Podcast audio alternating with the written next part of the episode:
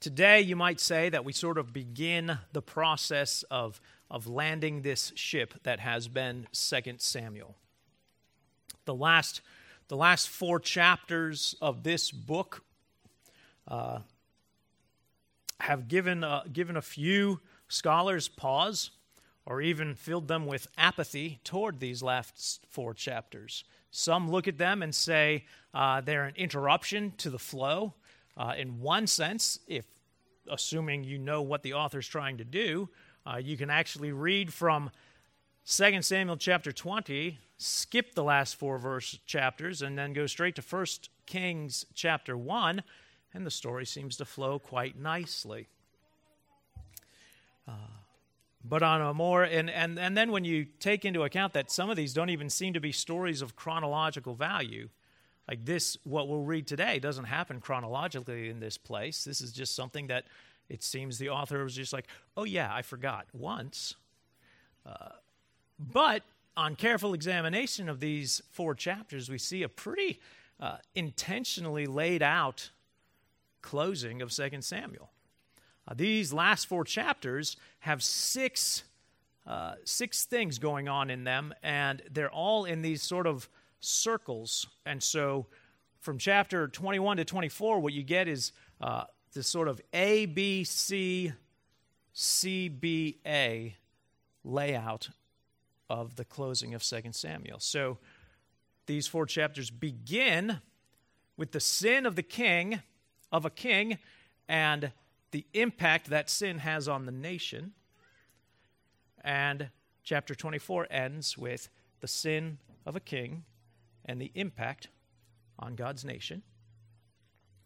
If you move in from those, there are stories or accounts of the faithfulness and uh, heroism, not of the king, but of many of the king's men the loyalty of many of the king's men. And it, it'll have this account of many, not just the king's victories, but his followers and his mighty men's victories. And then at the end, there's another recounting of uh, the faithfulness of the king's men. And then right in the middle are then two songs of David, recounting the faithfulness of God throughout David's reign. And so you've got these two stories of sin and its repercussions, to accounts of the faithful men who served King David, and then two songs. And so you can't look at this and say, oh, he just kind of threw these things together. It's just an appendix. You can skip over it. There seems to be something that God is speaking through the author through these last chapters. So today we'll look at the first of these six sections. Uh, and it even as we read it, you may not pick it up as we read it, but this section, these 14 verses, are all about God's mercy, God's covenant mercy. So let's stand for the reading of God's word, 2 Samuel chapter 21, verses 1 to 14.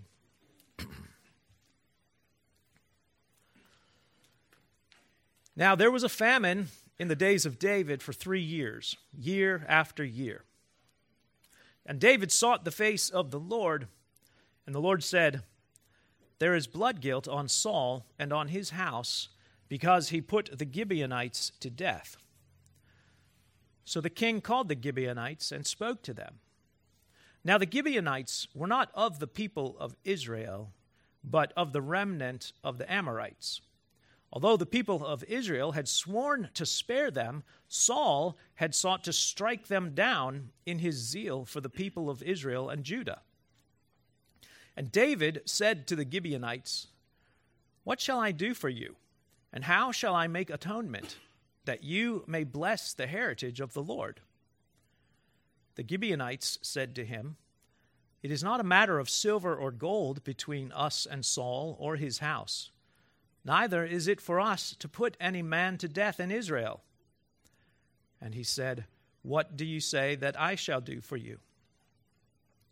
They said to the king, the man who consumed us and planned to destroy us so that we should have no place in all the territory of Israel, let seven of his sons be given to us, so that we may hang them before the Lord at Gibeah of Saul, the chosen of the Lord.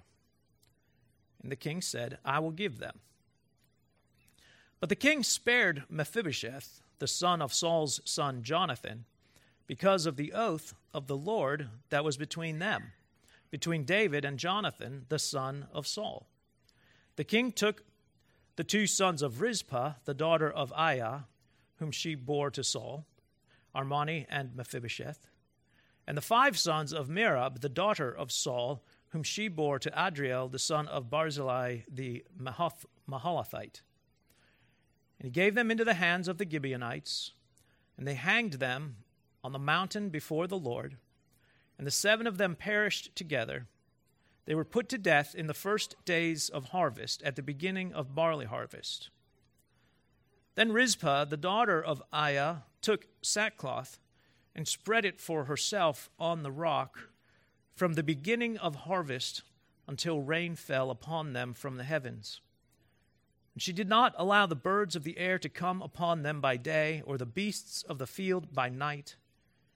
When David was told what Rizpah, the daughter of Aiah, the concubine of Saul, had done, David went and took the bones of Saul and the bones of his son Jonathan from the men of Jabesh Gilead who had stolen them from the public square of Bethshan, where the Philistines had hanged them on the day the Philistines killed Saul on Gilboa. And he brought up from there the bones of Saul and the bones of his son Jonathan, and they gathered the bones of those who were hanged. And they buried the bones of Saul and his son Jonathan in the land of Benjamin, in Zelah, in the tomb of Kish his father. And they did all that the king commanded and after that, God responded to the plea for the land. The grass withers, the flowers fade, and yet the word of the Lord remains forever. You may be seated.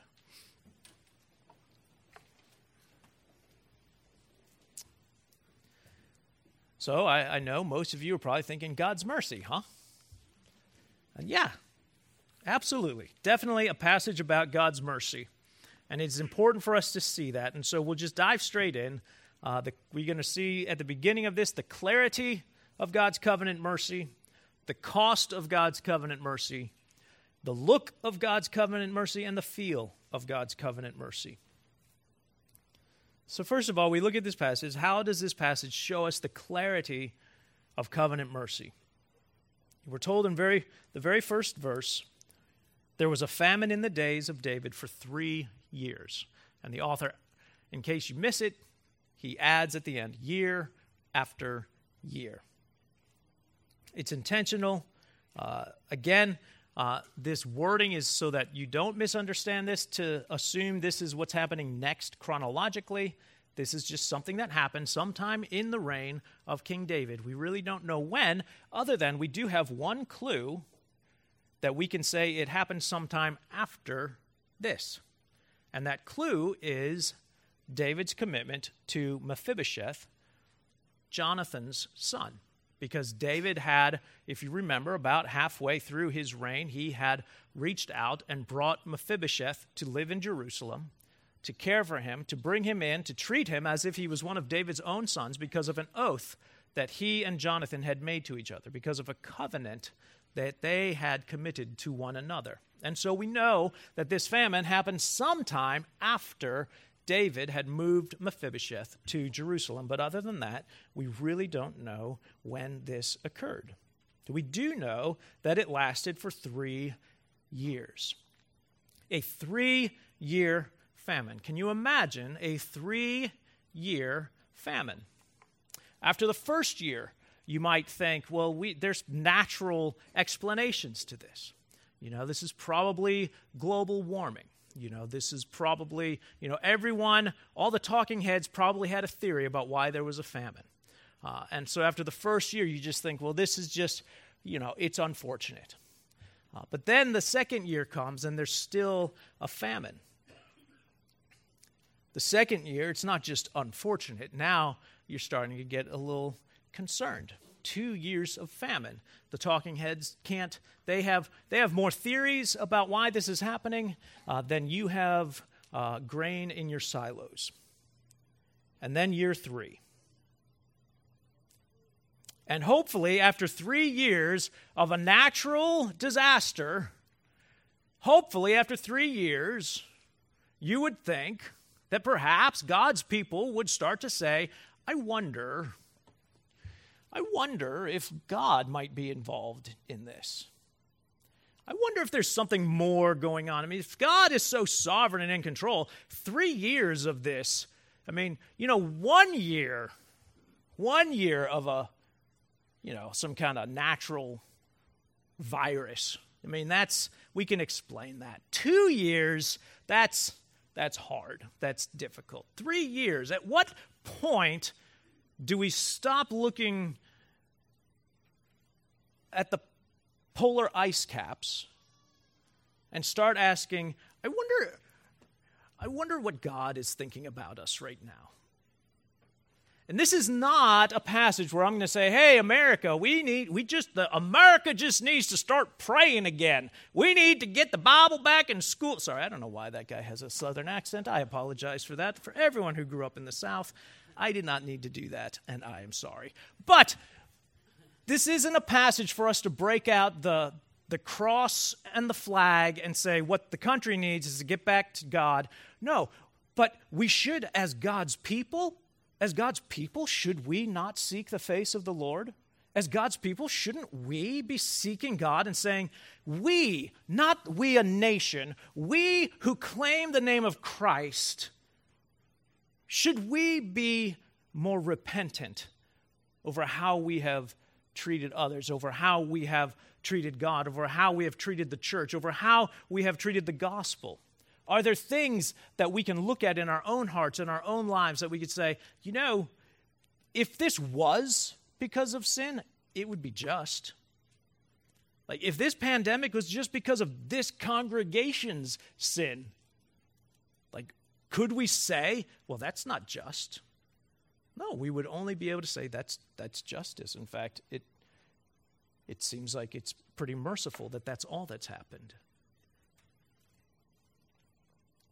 It's interesting, it's only, we only hear about David who's moved to seek the face of God. All of Israel should have been moved to seek the face of God because uh, even if in the new covenant, we can't look at these things and say, hey, there's probably a correlation. In the old covenant, they could. There were even warnings given in Deuteronomy and Leviticus about what would happen if God's people would abandon God's covenant. If God's people would turn their backs on God's law, he promises, I will make your heavens like iron and your earth like bronze. Your strength shall be spent in vain, for your land will not yield its increase, and the trees of the land will not yield their fruit. These are the specific consequences of a people who have walked away from their God, who have turned their backs on God's law. And so David seeks the face of the Lord. It's a language of, of humility, it's the language of uh, asking for uh, a meeting with a king or a master. It's going, it's the lesser going to the, the greater. He seeks the face of the Lord. How did David seek the face of the Lord? Well, most likely through the proper covenantal means that were available to him at the time. So he would have gone with sacrifices. He would have gone to the temple. He might have sought the priest. He, was, he would have followed the means that God had provided to approach the mercy seat of the Lord. And the Lord responds. The Lord tells him what is going on. The blood there is blood guilt on Saul and his whole household because he had put the Gibeonites to death. Now, before we move on to answer the obvious questions about the Gibeonites and Saul's blood guilt, we don't want to fly past the mercy of clarity. God tells David what his sin is. God tells David what has happened that has harmed the covenant relationship between God and his people. And maybe that doesn't sound like mercy to you, but I assure you the opposite of it is the most merciless. And if I could just use an example, probably not from anyone's life in this room, has anyone ever been in a relationship where you know you've probably done something wrong, but the person you've done something wrong to isn't being very forthright about it? You can sense coldness. You can sense even irritation. You can sense that this person has probably stopped talking to you for at least two hours, and you're realizing it's dangerously quiet in the house. And there's no help being offered for you to figure out what it is you've done wrong. I know that probably every husband is cautiously nodding in their hearts, at least, that they have experienced this. And you know what, guys? Let's be fair. Several wives are also nodding because they do not have the corner on being petty or, well, you should know why I'm upset. Many men do the same thing.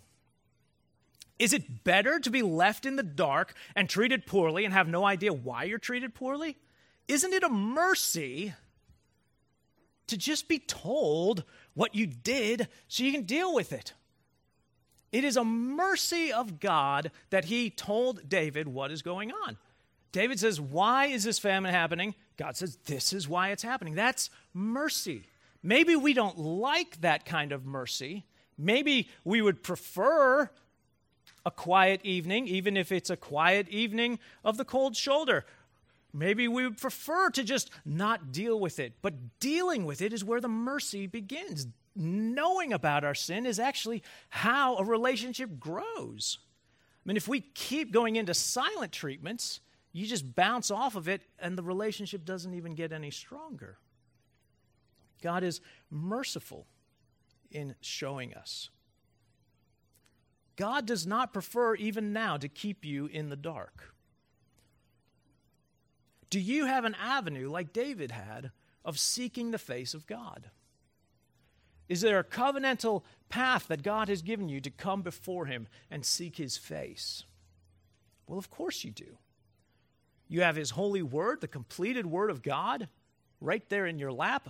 Uh, you have uh, His covenantal sacraments through recalling your baptism, coming to the Lord's Supper. You have the preached word, coming together in worship. These are avenues of seeking the face of the Lord that you have available to you. Every Sunday, you can seek the face of the Lord and seek clarity from Him. And doesn't God continue to reveal Himself to His people through these avenues? There are times that some of you have texted me or emailed me on a Sunday afternoon or a Monday morning, and they're usually humorous statements.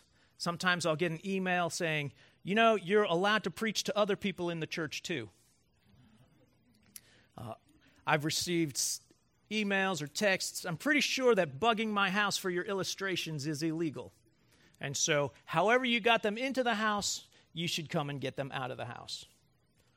This week I was reminded, my wife and I discussed it, and you owe us each a dollar for using our week's conversations for every illustration you had this week. This is God's covenant mercy. This isn't me having insight into any of your hearts or your souls or your households or your conversations. This is God using his ordinary means of grace to show his face to you, to show you your sin and draw you to himself. What a beautiful gift of covenant mercy, clarity of our sin brings.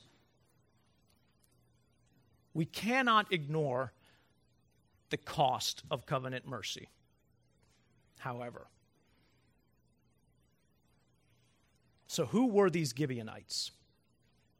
The author gives us a little bit of background. He gives a refresher. The Gibeonites were not Israelites, they were uh, a group of Amorites who lived in Israel. It's not just that they lived in Israel, it's that uh, they had made a treaty with Joshua and Israel. Actually, even that's not strong enough. It's not that they made a treaty with Joshua and Israel, it's that Joshua and Israel had made a covenant with the Gibeonites. They had sworn in the name of the Lord to live at peace with the Gibeonites. Now, living at peace with them wasn't just turn a blind eye, let boys be boys, girls be girls, let the Gibeonites do their thing, we'll do our thing. Living at peace was, I will use what God has given me for your favor, for your protection. Living at peace under covenant meant we are for you and you are counted as one of us. Now, how this covenant came about is sort of interesting. Not important to the story, other than it's odd until you add that Psalm 15 passage that uh, a person is holy, a person can enter the presence of God who keeps his word even when it hurts. Because the Gibeonites were a clever people when Joshua entered the land. They had learned of Joshua's power and the, and, the, and the Israelites' abilities in battle, and so the Gibeonites came up with a plan. They decided to leave their town of Gibeah and march out and meet Joshua. But when they did, they put on their old ratty clothes, they put on their old tennis shoes, and they, they stopped. Uh, everyone skipped their hair appointment for a month. They stopped shaving. They grabbed all their three week old bread that they were going to throw away and they put it in their bags. They grabbed old canteens that were breaking so that the wine was running out. And then they went and met Joshua and was like, oh, oh, hello there. We are a people from, from far, far away land. Uh, and uh, we're, we don't live anywhere near here. You seem like good people. We seem like good people. We should make a a, a, a treaty together that will never hurt each other, ever, ever, ever, ever. And so Joshua and the people, the elders, they decide, yeah, we'll do that. We'll make a covenant with these people. And then after they've made the covenant, they learn that the Gibeonites had lied, that they were just down the road in the very territory that Joshua had been called on by God to empty of the Amorites, the Canaanites, the Hittites, the Jebusites. But they had made an oath in the name of the Lord. If there was sin involved, Joshua and the elders probably should have gone to the Lord to seek, should we make this oath with them? But they had made an oath. They had covenanted. The language of the Old Testament is they had cut a covenant. They had cut a covenant. It's sort of like when we use language, like when we say, uh, uh, I'm going to owe them a dollar. You know, Liam and Meyer are going to walk the aisle in June. Uh, they're going to walk the aisle. That's all you have to say. And nobody thinks they're like walking around looking for a long corridor to walk through.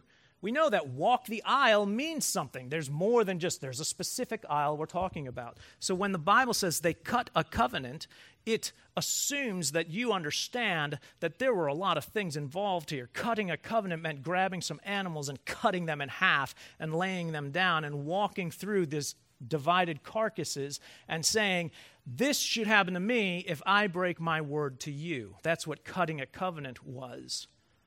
And they cut a covenant with the Gibeonites in the name of the Lord. To break that covenant is to say God's name cannot be trusted. To go back on their word is to say, you can't believe what God says.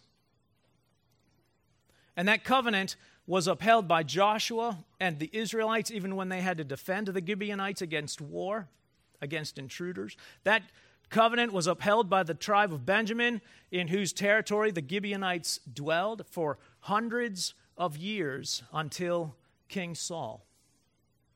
And then we're told that in in zeal for the people of God, in zeal for Israel and Judah, he decided to break that covenant and he sought to annihilate, to wipe off the face of the earth the Gibeonites. And this, this covenant breaking displeased the Lord. Saul, the anointed king of God's covenant people, the people who were covenanted by God to be a blessing to the world, Saul sought to exterminate the Gibeonites.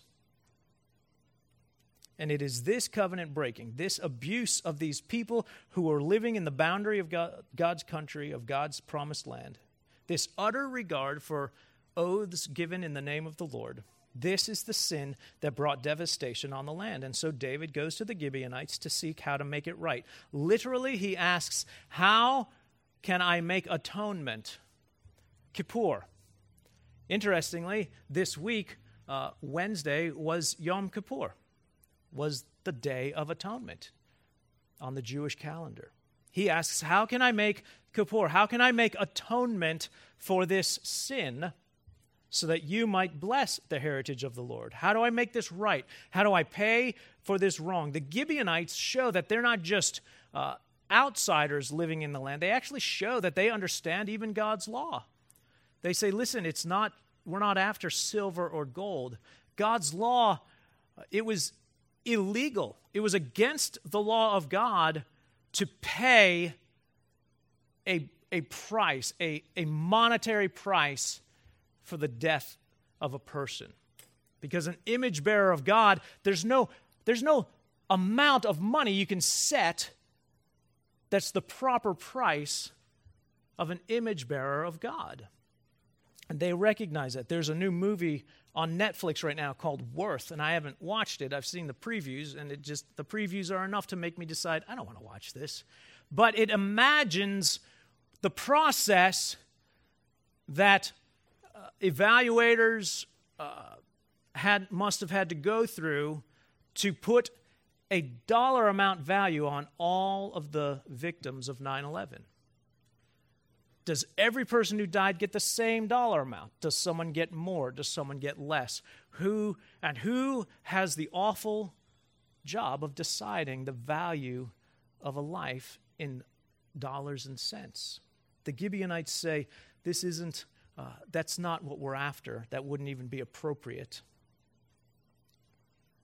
They also recognize that it's not really on them to exact their own justice. It's really the king has to do this the, the anointed king, the covenant king, has to handle this. And so they express themselves. The man who consumed us and planned to destroy us so that we should have no place in this territory of Israel. This is verses 5 and 6. Let seven of his sons be given to us so that we may hang them before the Lord at Gibeah of Saul. The requirement by the Gibeonites, even as we scratch our heads over it, we scratch our heads harder when we see just how David's like, okay, I'll do that.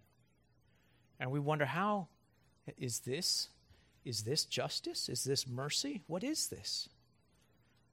Two of Saul's sons, sons of one of Saul's concubines, five of Saul's grandsons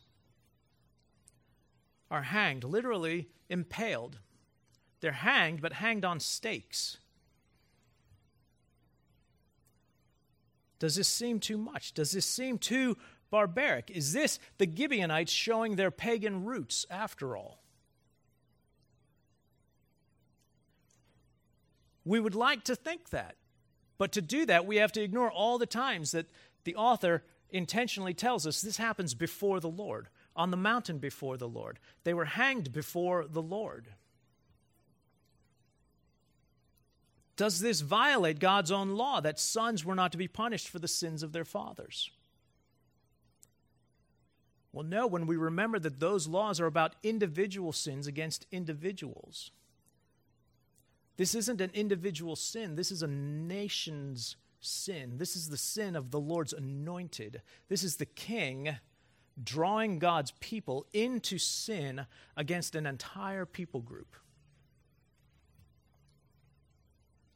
He sought to perform genocide on a people that he had sworn, that his fathers had sworn to live at peace with and to protect. Saul had polluted the land by shedding innocent blood, and Saul had broken covenant with the Gibeonites and caused the entire nation to break covenant with the Gibeonites. And interestingly, justice would have been minimally the entire household of Saul be brought to death for his sin. Minimally, that would have been justice. And so the fact that there is a specific number chosen, and it's the full, the number of fullness, the number of completeness, seven sons. It's a number that is specifically saying, this is it. This will be the perfect amount. There will not be anything else required. The choice of seven of Saul's offspring instead of all of Saul's offspring speaks of mercy. Does it sound too awful? Is it unsettling? Good. Good. Maybe the scene at Golgotha has become too clean for us.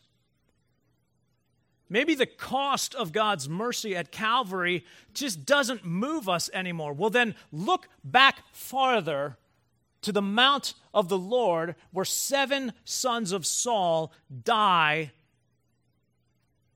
for the mercy of God. It should move you, it should give you pause, it should cause you to say, That's a costly mercy.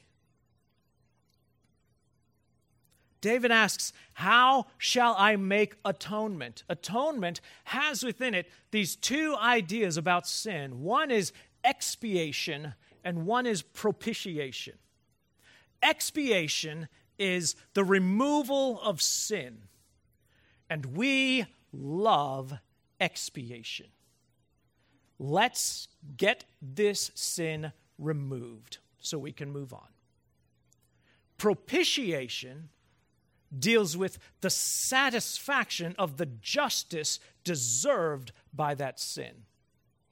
Propitiation deals with the satisfaction of the law, the satisfaction of God's wrath, his righteous anger over our covenant breaking.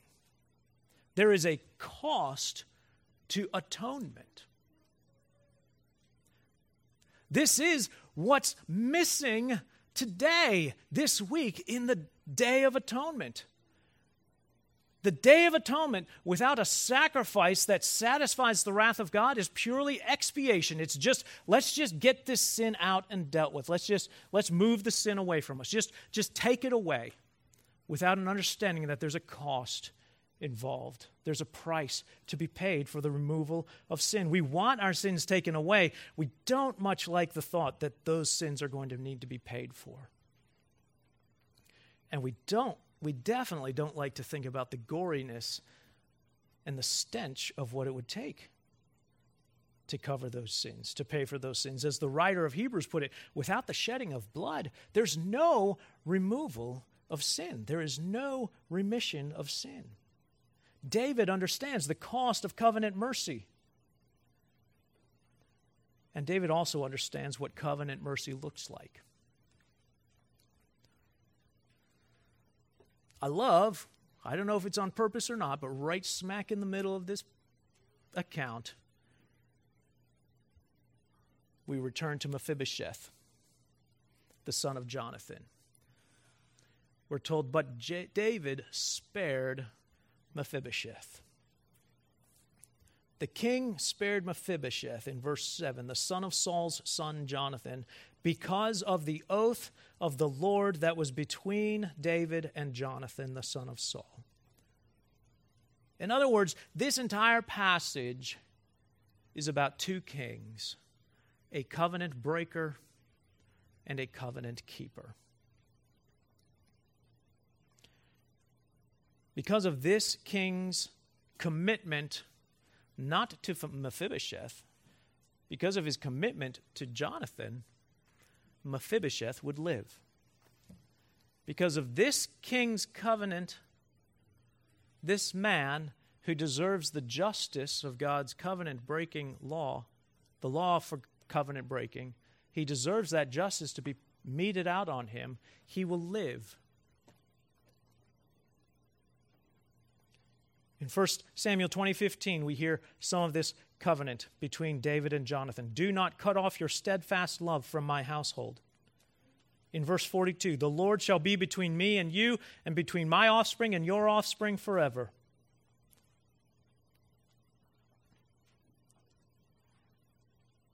Mephibosheth lives because of David's covenant, not even his covenant with Mephibosheth, but his covenant with Mephibosheth's father.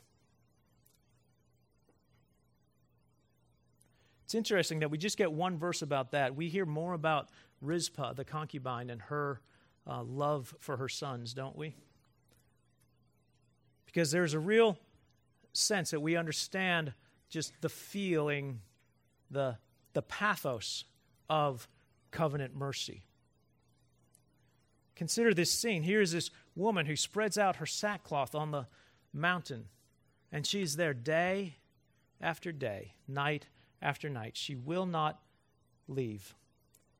Here are her two sons, her five, I don't know, grandsons, grandnephews. I don't know how you would, but they're all related to her.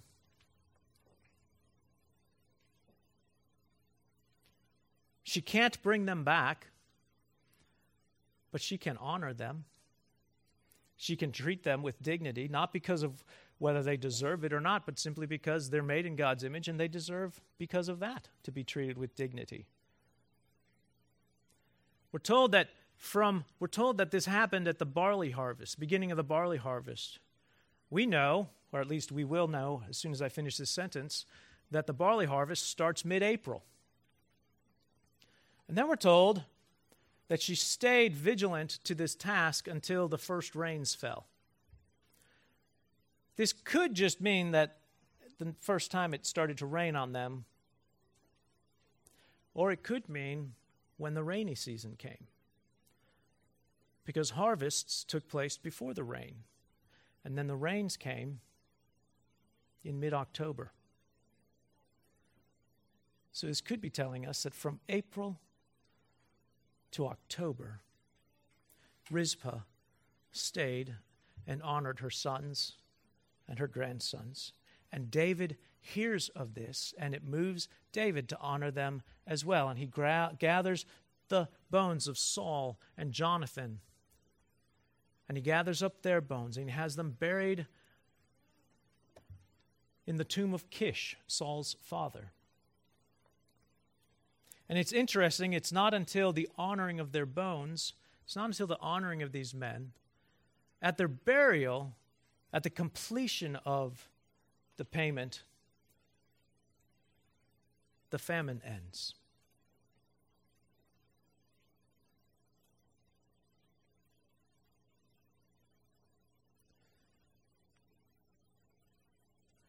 And you and I, we can't help but think of another mother a thousand years later who sat as her son hanged, impaled on stakes. And he hanged there because of our covenant breaking. And he hanged there because of his covenant commitment. His covenant commitment to his father the commitment, the, the, the, covenant of redemption that, that is that covenant between the Father and the Son and the Holy Spirit, that, that commitment that, that Jesus speaks of, that all that the Father has entrusted to me, I will not turn away. I will not lose. We will be spared because he is sacrificed for us. And we need to not pretty up the cross or Calvary or Golgotha. We need to be sobered by the gore and the gruesomeness, the cost of the mercy that God has shown to us. That our sins aren't merely expiated, but Christ has made propitiation for his, our sins. He bore the wrath of God. He has satisfied the wrath of God on our behalf. Depth of mercy. Can there be mercy still reserved for me? Can my God, his wrath, forbear? Me, the chief of sinners, spare. I have long withstood his grace, long provoked him to his face. I would not hearken to his calls, grieved him by a thousand falls. I've spilt his precious blood, trampled on the Son of God, filled with pains unspeakable, I who yet am not in hell. Jesus speaks and pleads his blood. He disarms the wrath of God. Now my Father's mercies move. Justice lingers into love. There, for me, the Savior stands, shows his wounds, and spreads his hands. God is love. I know, I feel. Jesus weeps, but loves me still. So when God desired to show a more convincing, more convincingly to the heirs of the promise the unchangeable character of his purpose, he guaranteed it with an oath, so that by two unchangeable things in which it is impossible for God to lie, we who have fled for refuge might have strong encouragement to hold fast to the hope set before us. We have this as a sure and steadfast anchor of the soul, a hope that enters into the inner place behind the curtain where Jesus has gone as a forerunner on our behalf, having become our high priest forever. Let's pray. Lord Jesus, we thank you for the price you willingly paid that we would receive mercy from God, your Father. We pray that we would never forget the cost of our mercy, that we would be humbled.